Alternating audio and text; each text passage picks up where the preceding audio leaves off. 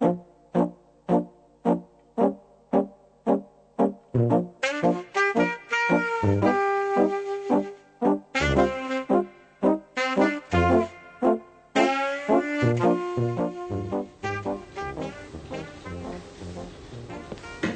komm schon, Stefan. Wir müssen zum Termin mit dem Buchhalter. Es ist 2:10. Der Meier wartet schon im Besprechungsraum. Ja, ich weiß, Vater. Ich trage ihm nur noch gerade meine Unterlagen zusammen. So. Alles klar. Ja, wir können.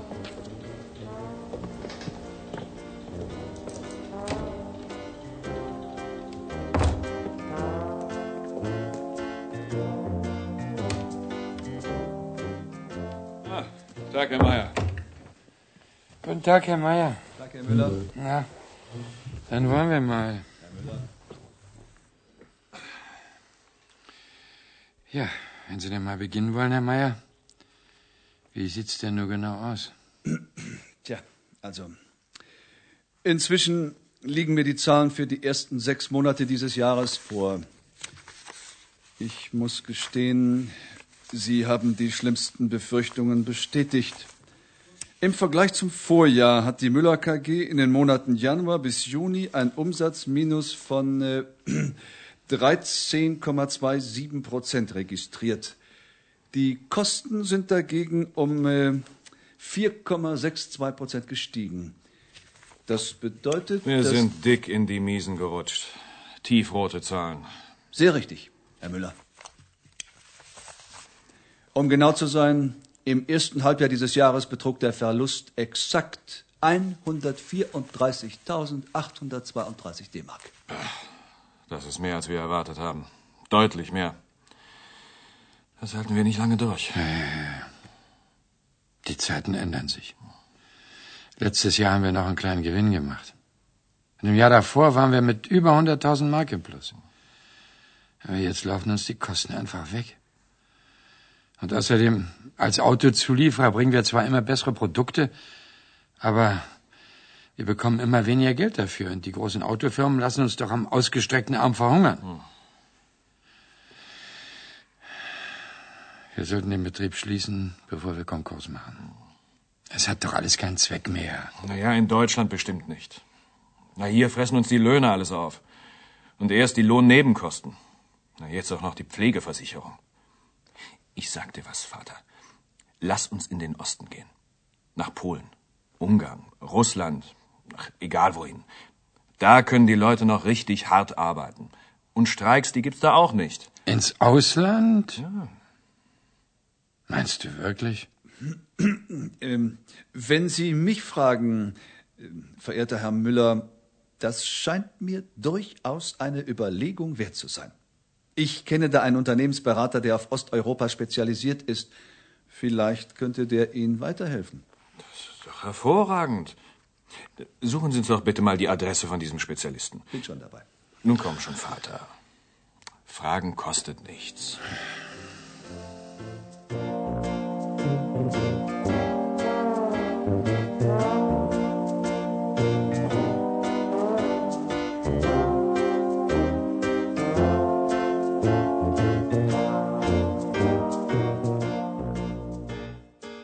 Probleme wie die Müllers haben viele deutsche Unternehmer. Fast alle klagen über die hohen Löhne, die sie in Deutschland zahlen müssen. Vor allem aber kritisieren sie die hohen Lohnnebenkosten. Lohnnebenkosten sind die Kosten, die der Unternehmer zusätzlich zum Bruttogehalt des Arbeitnehmers zahlen muss. Zu den Lohnnebenkosten gehören die Beiträge für die Krankenversicherung, die Rentenversicherung und die Arbeitslosenversicherung, für die Lohnfortzahlung im Krankheitsfall, Zuschüsse für vermögenswirksame Leistungen und manch anderes mehr. Die Lohnnebenkosten in Deutschland sind im internationalen Vergleich sehr hoch. Deshalb versuchen die deutschen Unternehmer, Personal einzusparen. Zum Beispiel durch zunehmende Rationalisierung. Rationalisierung bedeutet, das Unternehmen kauft neue, leistungsfähigere Maschinen, an denen immer weniger Menschen arbeiten. Ein anderer Weg, der immer häufiger gegangen wird, ist die Betriebsverlagerung. Dabei zieht ein Unternehmen mit einem Teil der Produktion ins Ausland um. Die Großunternehmen machen das schon lange, aber zunehmend denken auch Mittelständler an eine Betriebsverlagerung. Sie wollen dorthin, wo die Löhne und die Lohnnebenkosten nur Bruchteile des deutschen Niveaus betragen. Zum Beispiel nach Polen, Ungarn und Tschechien.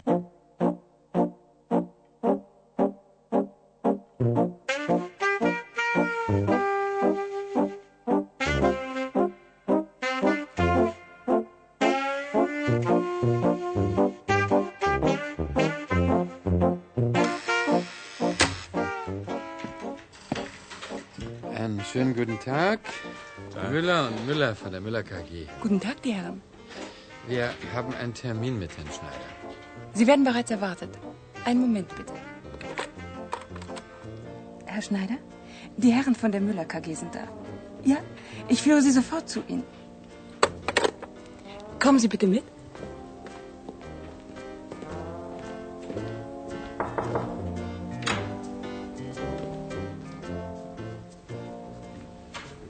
Guten Tag, Schneider.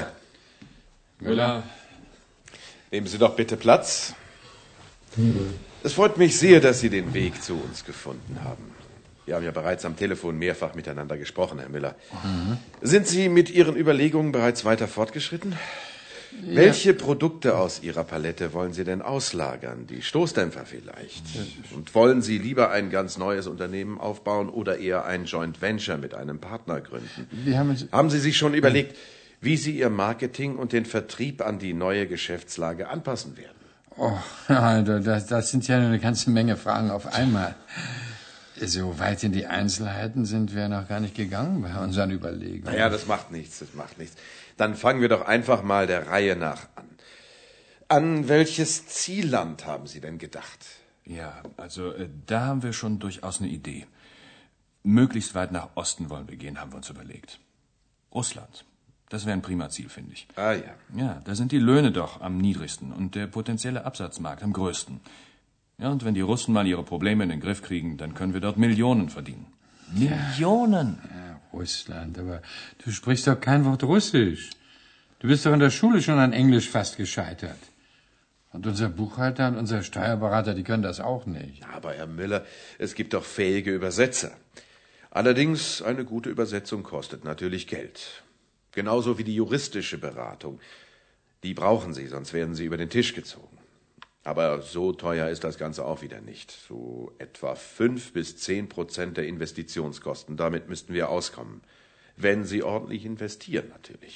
Ja. Und wenn wir dann erstmal die Maschinen laufen haben, ist das Geld doch in 0,nix wieder drin. Ja, bei den niedrigen Löhnen. Ja, verehrte Herren, überschätzen Sie die Möglichkeiten nicht. Die Reformstaaten im Osten sind nicht die gelobten Länder. Da gibt es ganz spezifische Probleme. Die Gesetze sind häufig unklar. In Ungarn oder Tschechien geht's inzwischen, aber je weiter Sie nach Osten kommen, desto undurchsichtiger wird das. Genauso ist es mit den Grundstücken. Da müssen Sie ganz genau aufpassen mit alten Ansprüchen, sonst bekommen Sie enormen Ärger. Und dann müssen Sie noch einkalkulieren, dass dort drüben viele Leute mitverdienen wollen. Das eine oder andere Backschisch wird nötig sein. Ja, vielleicht bei der Mafia. Mit Sicherheit, aber bei den offiziellen Stellen.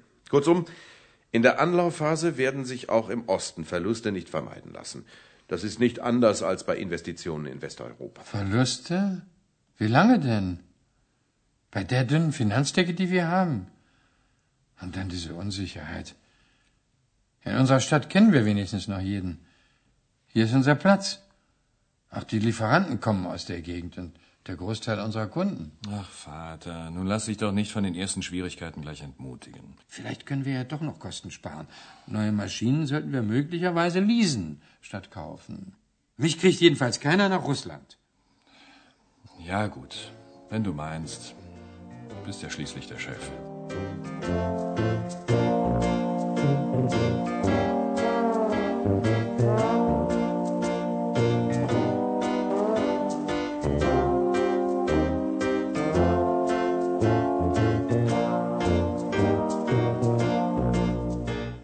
In der Tat, große Investitionen sollten gut überlegt und vorbereitet sein. Unternehmerische Not und Angst vor dem Konkurs sind dabei schlechte Ratgeber. Die Müllers geben lieber auf, bevor das Abenteuer im Osten überhaupt richtig beginnt. So wie Ihnen geht es den meisten Unternehmen, die in Mittel- oder Osteuropa investieren wollen. Fast die Hälfte von ihnen streicht schon in der Frühphase die Segel. Weitere 40% der Interessenten scheitern bei der Vorbereitung oder in den Vertragsverhandlungen. Nur knapp 10% aller Vorhaben werden schließlich erfolgreich realisiert. Diese Erfahrung hat Dieter Endres gemacht, der Geschäftsführer der Dresdner Management Consult GmbH. Sein Unternehmen hat in den vergangenen Jahren über 100 Firmen bei Investitionen im Osten beraten. Wir müssen wissen, was will das Unternehmen eigentlich? Was ist die Zielstellung des Unternehmens? Und wie sind die Investitionsvorhaben in den nächsten 2 bis 3 Jahren zu bewerkstelligen? Was kann eigentlich der Unternehmer investieren? Was bleibt letztlich gesehen aus der strategischen Überlegung her über? Und wie geht der Unternehmer ganz konkret in die neue Marktsituation? Das sind mentale Fragen im Vordergrund, das sind andere Kulturen. Da haben wir die Notwendigkeit, flexibel mit bestehenden Organisationen auf die neuen Kulturen, auf die neuen Märkte zu reagieren. Und da sind sicherlich auch neue Strategien erforderlich.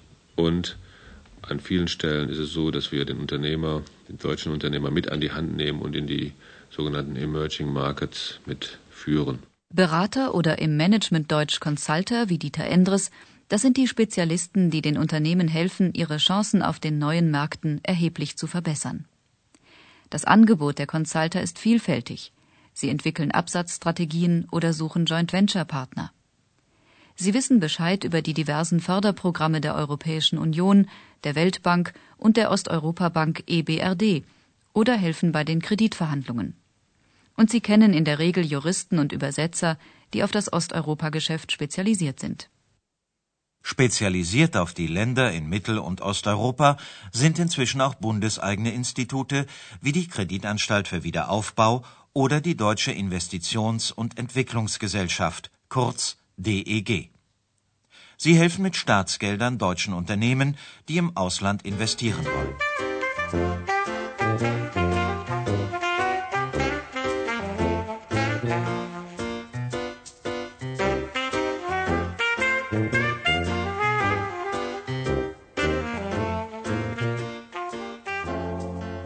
€4,8 Milliarden haben deutsche Unternehmen 1995 in Mittel- und Osteuropa investiert, 3-mal so viel wie in Asien.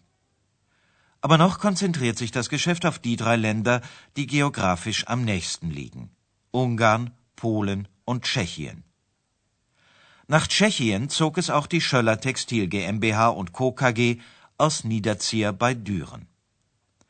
Der mittelständische Familienbetrieb stellt hier in Nordrhein-Westfalen seit Generationen Garne und Zwirne für die Bekleidungsindustrie her.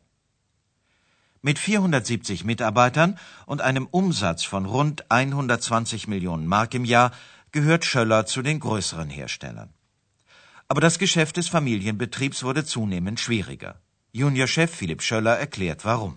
Die Textilindustrie ist wie selten eine andere Branche international strukturiert.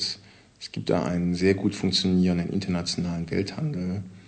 Ich meine, wo sonst, in welcher Branche haben Sie das Phänomen, dass Sie also hervorragende Wettbewerber aus Ägypten, Pakistan und Indien haben, mit denen Sie konkurrieren müssen? Das zeigt einfach, wir haben eine Konkurrenzsituation, wo wir mit Wettbewerbern kämpfen müssen, die deutlich günstigere Kostensituationen haben. Die hohen Kosten in Deutschland, das war also auch für die Unternehmerfamilie Schöller der erste Grund, ins Ausland zu gehen. Dazu kam aber relativ schnell ein zweiter Grund. Mehrere wichtige Abnehmer der Schöllerschen Garne und Zwirne waren nämlich bereits vorangegangen. Diese Kunden hatten in Tschechien, genauer in Böhmen, Zweigwerke aufgebaut oder einheimische Unternehmen übernommen. Geografische Nähe und geringe Transportkosten sind im hart umkämpften Textilgeschäft wichtig. Und deshalb mussten die Schöllers schnell ihren Kunden folgen, um sie nicht zu verlieren. Der Bau einer neuen Fabrikhalle in Tschechien hätte zu lange gedauert und wäre wohl auch zu teuer geworden. So suchte die Schöller Textil ein tschechisches Unternehmen, um mit ihm ein Joint Venture zu gründen. Philipp Schöller erinnert sich. Wir sind da auf die Suche nach einer geeigneten Betriebsstätte gegangen und haben die gefunden in Litwinow, eben in Nordböhmen, wobei man dazu sagen muss, gefunden haben wir eine gute Hülle im Rahmen eines Bauwerkes, das 1936 gebaut worden ist unter vorrangigen Bedingungen, aber mit einem total veralterten Maschinenbestand. Das Gebäude in Litwinow gehörte dem ehemaligen Staatsunternehmen Benna AS. Die Benna AS, eine große Spinnerei, stand kurz vor dem Konkurs. Entsprechend interessiert waren die tschechischen Manager und Mitarbeiter an einem ausländischen Investor wie der Schöller Textil. Besonders schwierige Verhandlungen waren zwar deshalb nicht zu erwarten, aber gerade bei einem Joint Venture müssen Aufgaben und Kompetenzen der beteiligten Partner im Voraus definiert werden, um späteren Streit zu vermeiden. Philipp Schöller selbst kannte mehrere Fälle, in denen aus einem gemeinsamen Unternehmen eine gemeinsame Pleite wurde. Und so war für ihn klar, dass das Familienunternehmen für die Verhandlungen einen Unternehmensberater engagieren würde. Es ist sicherlich gerade für ein Haus unserer Größenordnung, ich will mich jetzt mal als Mittelständler bezeichnen, absolut notwendig, dass man sich da die Fachexpertise einkauft. Alleine wird man das in der Geschwindigkeit, und Geschwindigkeit ist ein sehr wichtiger Moment bei einer solchen Übernahme, gar nicht leisten können. Ich meine, einfach auch die Managementressourcen eines Mittelständlers sind einfach begrenzt, ja. Mithilfe der Berater zeichneten sich die Kooperationsbedingungen schnell ab. Die tschechische Firma konnte für ihren 25-prozentigen Anteil am neuen Unternehmen das Fabrikgebäude einbringen. Die Schöller Textil wollte für den Mehrheitsanteil von 75% einen modernen Maschinenpark aufstellen. Die Kooperationsbedingungen mussten natürlich juristisch einwandfrei festgelegt werden. Dabei konnten die Schöllers der Dürener Anwaltskanzlei vertrauen, mit der sie schon seit Jahren zusammenarbeiten. Denn diese Kanzlei hatte kurz zuvor eine Niederlassung in Prag eröffnet. Dort in Prag fand die Schöller Textil auch ein Steuerberatungsbüro für die tägliche Feinarbeit im neuen Unternehmen. Ein Büro, das von Tschechen geführt wurde, die 1990 aus Deutschland in ihre Heimat zurückgekehrt waren. Diese Steuerberater kannten das tschechische Recht, die tschechische Mentalität und Sprache. Sie wussten aber auch, was deutsche Unternehmer denken und wollen. Blieb noch die Frage nach dem Geld, denn die neuen Maschinen für das Joint Venture sollten rund 20 Millionen Mark kosten. Eine Summe, die die Schöller Textil GmbH aus dem laufenden Geschäft nicht aufbringen konnte. Aus speziellen Förderprogrammen der Europäischen Union erhielt das Unternehmen einen Zuschuss für die Beratungskosten, rund 150.000 Mark. Und dieser Zuschuss rentierte sich, denn die Berater fanden eine Finanzierungslösung. Das waren zwar keine neuen Subventionen, meint Philipp Schöller. Wohl aber, das hat uns das Projekt auch sehr erleichtert, haben wir für die Finanzierung des Kapitals da drüben eine Landesbürgschaft hier von NRW bekommen. Diese Bürgschaft bedeutet, wenn das Joint Venture fehlschlägt und Schöller deshalb die Schulden nicht zurückzahlen kann, springt das Land ein und zahlt 90% der Schulden. Die Bürgschaft gibt das Land aber nicht umsonst. Im Gegenzug musste das Unternehmen versprechen, dass es keine Arbeitsplätze in Nordrhein-Westfalen abbaut. Schöller tat sogar mehr. Heute arbeiten in Düren 30 Mitarbeiter mehr als vor 2 Jahren. Damit ist die Schöller Textil kein Einzelfall. Denn bei den deutschen Unternehmen, die im Ausland investieren, sind 3 unterschiedliche Strategien zu beobachten. Eine nicht kleine Gruppe sichert, wie die Schöllers, durch zusätzliche kostengünstige Kapazitäten im Ausland die einheimischen Arbeitsplätze ab. Eine zweite Gruppe verlagert einen Teil der deutschen Jobs ins Ausland. Und eine kleine dritte Gruppe gibt die Produktion hierzulande ganz auf und lässt nur noch im Ausland fertigen.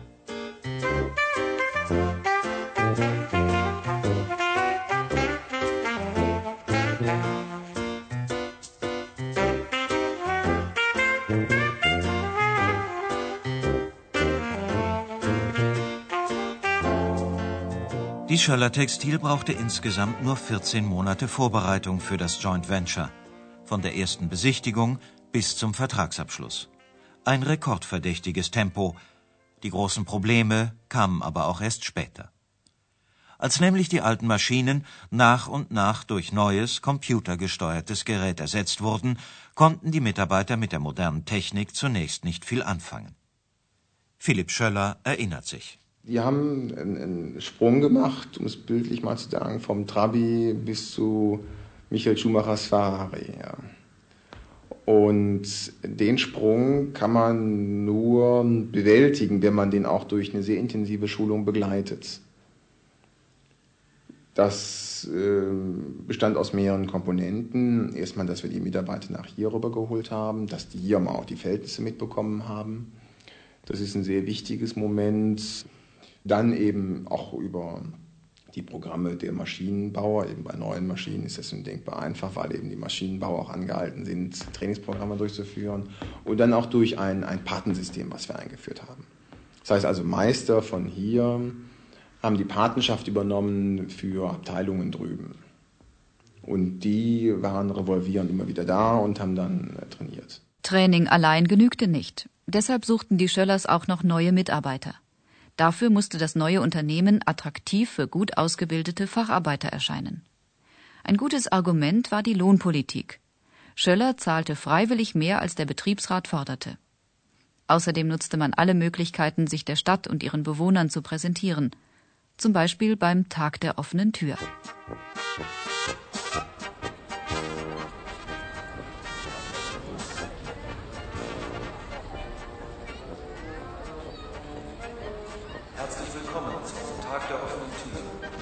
Besichtigen Sie die neue Fabrik, die wir gemeinsam mit der Benna AS hier in Litwinow aufgebaut haben. Schauen Sie sich um, fragen Sie und vergessen Sie dabei nicht, dass es auch noch etwas zu essen und zu trinken gibt. Lass uns mal in die Maschinenhalle gehen. Da soll sich einiges verändert haben, habe ich gehört. Ja, gut. Schau mal die Maschine hier. Die ist nagelneu, wird alles vom Computer gesteuert. Da machst du dir die Hände nicht schmutzig. Ja, das ist was anderes als der Bergbau. Langsam reicht's mir. Seit fast 20 Jahren maloche ich schon da. Aber auf der anderen Seite, sie bezahlen uns gut in der Zeche. Und außerdem, ich habe einen Job, das ist das Wichtigste. Ich ja auch, aber wie lange noch? Bei uns in der Chemie entlassen sie jetzt wieder. Nochmal 100 Leute. Zum Glück bin ich diesmal nicht dabei. Aber... hier sollen die auch ganz gut bezahlen. Mhm. Über 8.000 Kronen. Und guck dir mal die Toiletten an. Ist ja fast wie im Hotel. Ja, wenn es dir so gut gefällt, dann bewirb dich doch. Da hinten ist ein Aushang. Die suchen immer noch Leute. Versuch dein Glück. Wenn es klappt, probiere ich es dann nächstes Jahr vielleicht auch.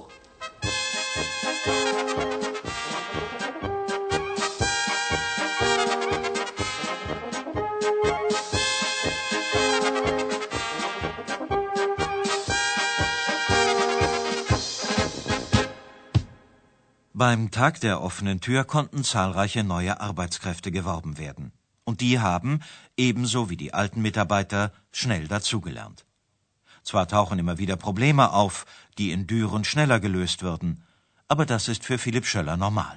Wenn man also hier auf der grünen Wiese eine neue Fabrik hinsetzen würde, dann würde das ja auch ein paar Jahre dauern, bis man also auf dem Stand unserer hiesigen Dürener Verhältnisse ist. Das heißt... ist absolut so, wie der auch hier im Westen ist.